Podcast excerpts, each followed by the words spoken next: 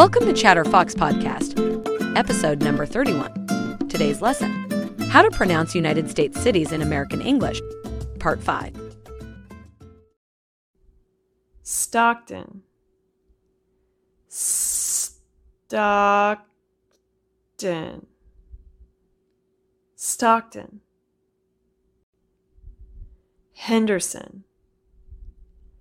Henderson. Henderson. Henderson. St. Paul. St. Paul. St. Paul. St. Louis. St. Louis. St. Louis. Cincinnati. Cincinnati.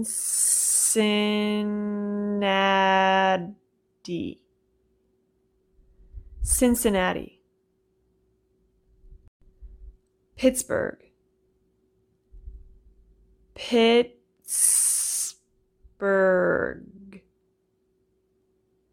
Pittsburgh. Greensboro. Greensboro.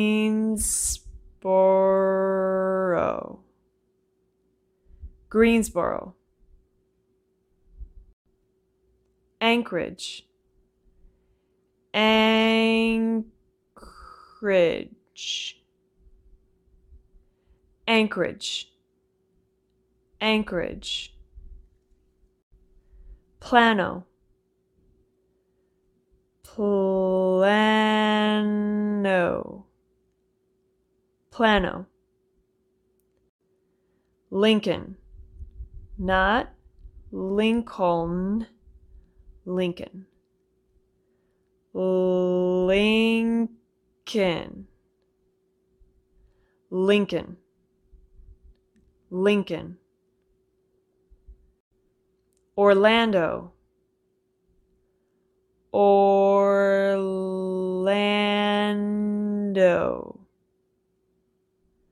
Orlando. Irvine. Irvine. Irvine. Newark. Newark. Newark. Toledo. Toledo. Toledo. Durham. Durham. Durham.